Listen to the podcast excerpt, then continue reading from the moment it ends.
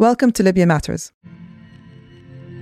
Minister of Justice, he was in Benghazi. He went to the police. Uh, he didn't saw the the gardener. He was alive then. He was alive.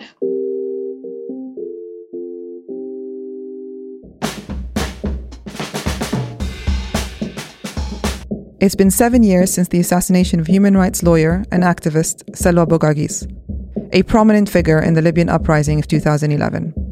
I'm Ilham Saoudi, co host of Libya Matters. Over the last four episodes, we heard what happened on Salwa Bugaighis's last day from those closest to her, how she got assassinated, and the effect of that event on freedom of expression, women, and civil society in Libya. In this last episode, our producer, Tariq Al-Miri, continues the conversation to go deeper into Salwa's family's pursuit of justice and why an independent investigation is very important to her sister Iman. We will also hear from activists and journalists who will bring us closer to understanding what it's like to work in these fields in Libya today and what that means for Salwa's legacy. After that, you know, the the gardener, because he, he was injured in his uh, leg we don't know if he was involved. I, nobody, you know, there was no investigations. But he was at the hospital, and then the police came and took him from the hospital with his wound, and they took him there, and then they killed him. So the police. Yes, yes, yes, yes. Oh wow. They killed him. Because he had information. Yeah, I'm sure he had information. And then the um, prosecutor was killed, also was kidnapped and killed. No investigation whatsoever. Okay. How long after? As soon as he got the case, many weeks. No, no, after after uh, some time. Some time. Okay. And then of of course Isam disappeared. And then after two weeks or something, three weeks, they came back and burned her house. They burned all the memories that the children, that the kids have it's it's i mean i just can't even imagine half the pain of, of this but yes all this time I mean, obviously, there's no investigation, as you say, which is very problematic and very difficult. It was it was very very naive, or I don't know that the Minister of uh, Justice he was in Benghazi. The Minister of Justice was on a visit to Benghazi from Tripoli. He went to the police and he didn't say, uh, he didn't saw the gardener. And then he, he messaged me after that for one year or something, just to say that he has nothing to do. He said, no, no, no, I have nothing to do. I just went for social uh, event and uh, I went there, but I didn't just, people pushed me. So I went to the police and even I didn't see him. So I told him that you should have taken the gardener with you on the same flight, the same plane. He was alive then. He was alive, but he, he said that even I didn't see him. Uh, you know how uh, how come you are the minister? You knew what's going on in Benghazi. You knew that this was a key for many many things. What's what was going on? The assassinations. بس ما فيش responsibility sense of responsibility مع الأسف Lawyers for Justice got in touch with the then Minister of Justice Salah Al Marghani for an interview and received the following response. I was the caretaker Justice Minister at the time, while expressing my deep lasting sadness and outrage about the coward act of the brutal murder of such a human rights icon and the kidnapping of her husband Isam both were friends of mine, and pray that I will see justice done for Salwa and the many other victims, I regrettably decline participation in your program, considering my position at the time and the legal requirements associated with open or pending judicial investigations, both locally or internationally. The assassinations campaign in Benghazi has never been investigated thoroughly or independently, something that Iman believes is necessary to understand what happened during that period. Um, and it was systematic. You know, some days it was six, five, uh, assassinations every day. So this was the atmosphere in Benghazi, where the day when Salwa was assassinated, nine. Oh wow. Yes, yes. To be honest, we're not 100% sure whether it's six or nine assassination cases on that same day. And it was professional. I had no idea that this this is actually true. I know in Benghazi for a long time, like that period uh, leading up to uh, her assassination, it's all you hear. You know, people from uh, leaving uh, the mosque, people leaving their house, people at work. It sounded very random, but from what you're saying, it is like big numbers every day. It was systematic. It was professional it couldn't be done with from uh, just one person or a group okay because they were uh, uh, monitoring everyone knowing at what time he goes out he goes in uh, and then the way they were assassinated the, the assassins were very confident many times they go just out of the car and then they kill and then go slowly to the car and then leave so uh, they were uh, um, depending on the shock on the people, you know, because they were they were, they seemed normal. So they were professionals, and it was systematic. Salwa's family still struggles to seek justice. It is not known to me, nor to the Lawyers for Justice team, why. Why there isn't a complete independent investigation, and what is the real obstacle. Regardless, the family is still very determined to push for an investigation. So we insisted from the beginning that we will not, as a family, we will not accuse anybody. We want investigations, independent, and we have a lot of points that they can start from. Salwa, Salwa was a role model, and we want also her legacy to be a role model in everything. Whatever it took and how long it took, it doesn't matter, but we will not be dragged. And we were dragged many times, you know. Always we, we refuse to, to say anything. That always, uh, this is our stand.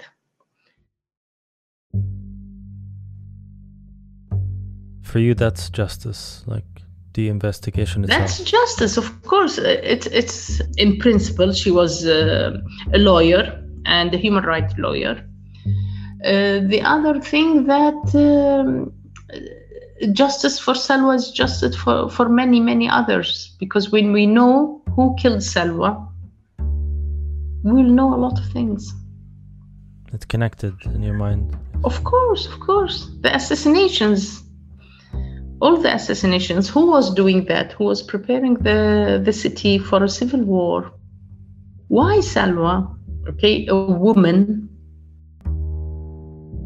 it's a valid question why why aren't there investigations taking place for Salwa and everyone else that got assassinated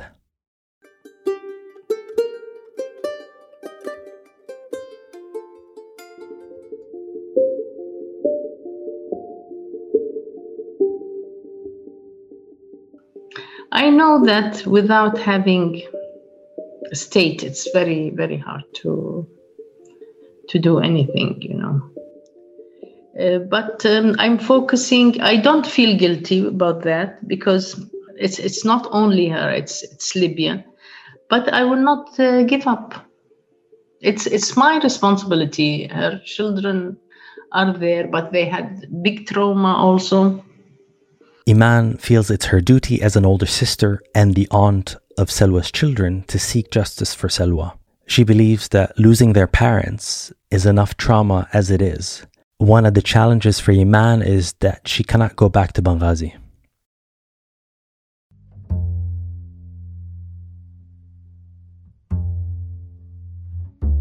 The landscape changed dramatically since 2014 working in the rights and in the media field became not only tricky, but very dangerous. To make sense of these changes, I talked to people who are still working in the field. Raghda Brahim, a TV anchor covering the news and sensitive issues, had this to say about the aftermath of Salwa's assassination. Uh, I don't want to sound like you know, you know like women and, men are the same. Like it's it's media and it's work. Okay, But you know, in our societies, to attack women, it's it's a it's a big deal. And to come this far, assassination, uh, it's terrifying. Um, the day that that that this happened. Um, it can happen to any woman in, in Libya, and it happened, and it did happen to a lot of women in Libya. Ghazi Gheblawi, a writer and a publisher who's super connected to the writing and publishing scene in the region, sees this moment in a very particular way. It's a different moment, definitely a different moment. In a way, it's, uh, it got worse in, in certain areas uh, in Libya. I think uh, journalists and writers still face uh, a lot of uh, danger. Um, in, in, certain areas of Libya, it, it, it is really, really bad, as worse as even than even before Gaddafi and during Gaddafi. Uh, in Cyrenaica in eastern Libya, or in certain areas even in the western side of Libya, journalists have been uh, detained and even sentenced uh, to uh, under um, military court, you know, the sentenced for 15 years, or uh, some of them been assassinated on the streets. You know, these these are even uh, some people wouldn't even uh, um, uh, describe them as journalists, professional, because they're just you know, were commentators on Facebook. they said something that is offending to the military you know, establishment, wherever it is, and uh, you, you get uh, killed in the street in broad daylight that's why a lot of writers now either they self-censor more than before or, or write about topics that are deemed general uh, won't specifically talk about the situation in the country or specific entities or specific people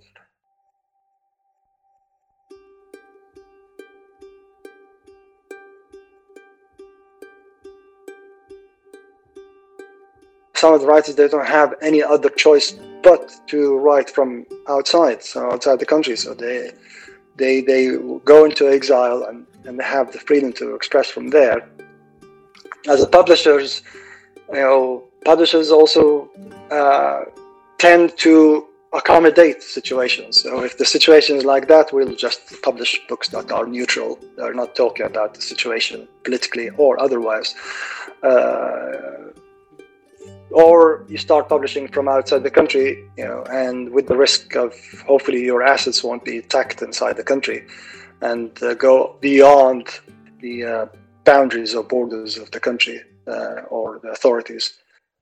Detention can happen at any moment. You know, uh, if you are under the radar of some uh, some militia or some person, or you've been mentioned by a certain religious leader or something like that, uh, you can easily get get detained and arbitrarily arrested and incarcerated uh, indefinitely, and people won't see uh, what exactly happened, and then they be released without knowing exactly what are the charges. Enforcement of laws, if they are against the arbitrary detention or incarceration of journalists, are not working. Your rights, if you have rights, uh, are not recognized. People who work in and law enforcement don't recognize these rights, don't know these rights, they're not trained to know these rights.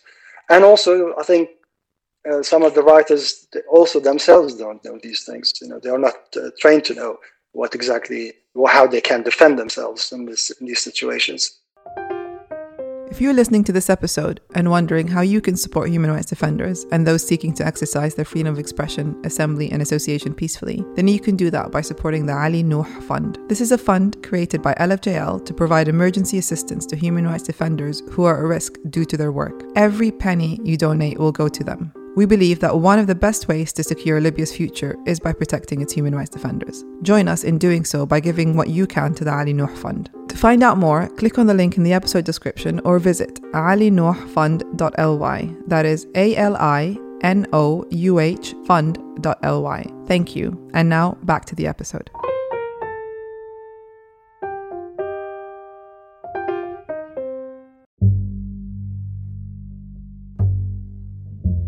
Tawfiq bin Saud was a prominent young activist who was assassinated at the age of 18 in the same year Salwa Bugaighis was killed. His close friend, Libya Al Masmari, is a media producer and an activist who remembers going out to the streets with Tawfiq, campaigning to get people out to vote. Tariq Tawfiq died before he was able vote.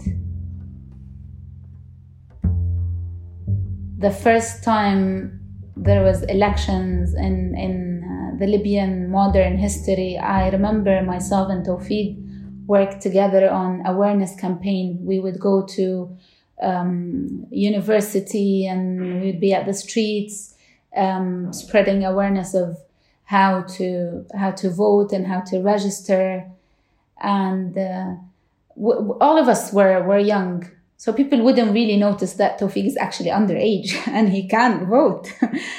But every day we would be laughing at that. And uh, he would be telling us how excited is he um, to to to turn 18 to be able to to practice uh, his uh, his right and duty as an active citizen. He wanted he he he never saw himself anywhere but uh, making the change in, in, in Libya history through participating in political life. I asked Libya how did life change for her and her colleagues after losing Tawfiq? I am grateful it didn't break us but at the same time um, i know we're not fully recovered. Uh, it would hunt us every now and then. We we didn't even have the luxury to process it. Because events kept on happening.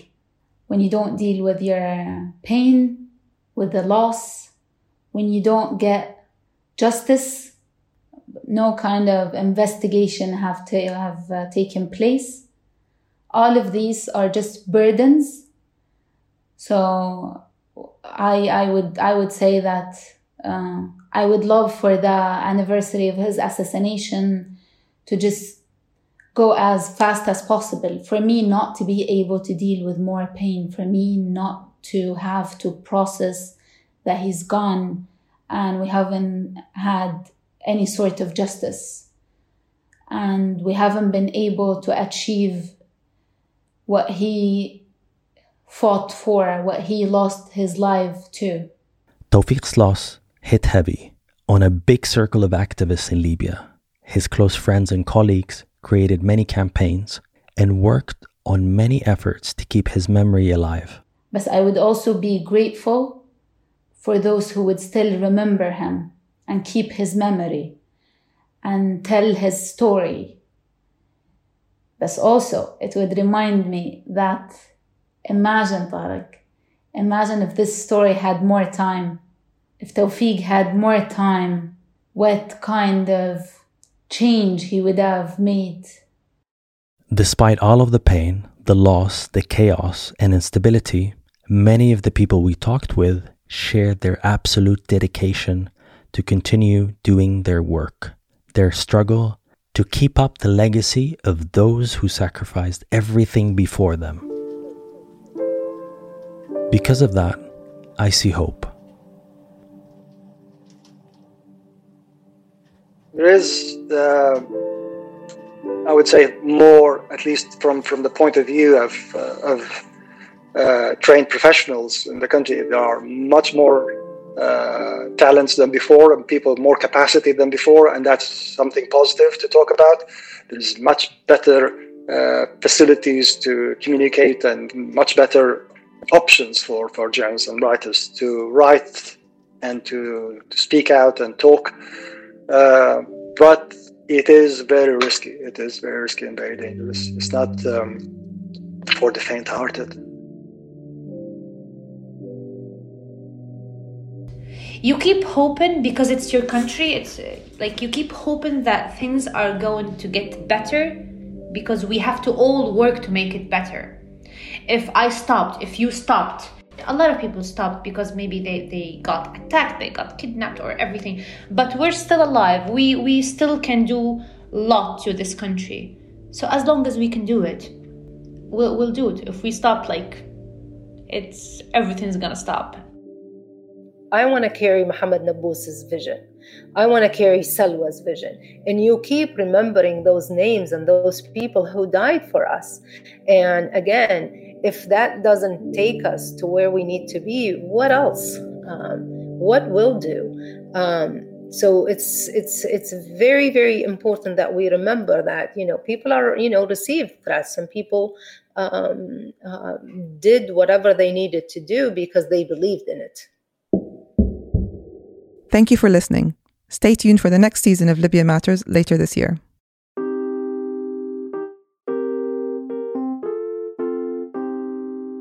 Thank you so much for listening. If you're enjoying this special season of Libya Matters and are as inspired by Libya's resilient civil society as we are, then please support the Ali Nouh Fund, an emergency assistance fund set up by LFJL to support human rights defenders under attack for their work. To find out more, click on the link in the episode description. And whilst you are there, please leave us a five star review on Apple Podcasts. This will help us get discovered and to keep growing.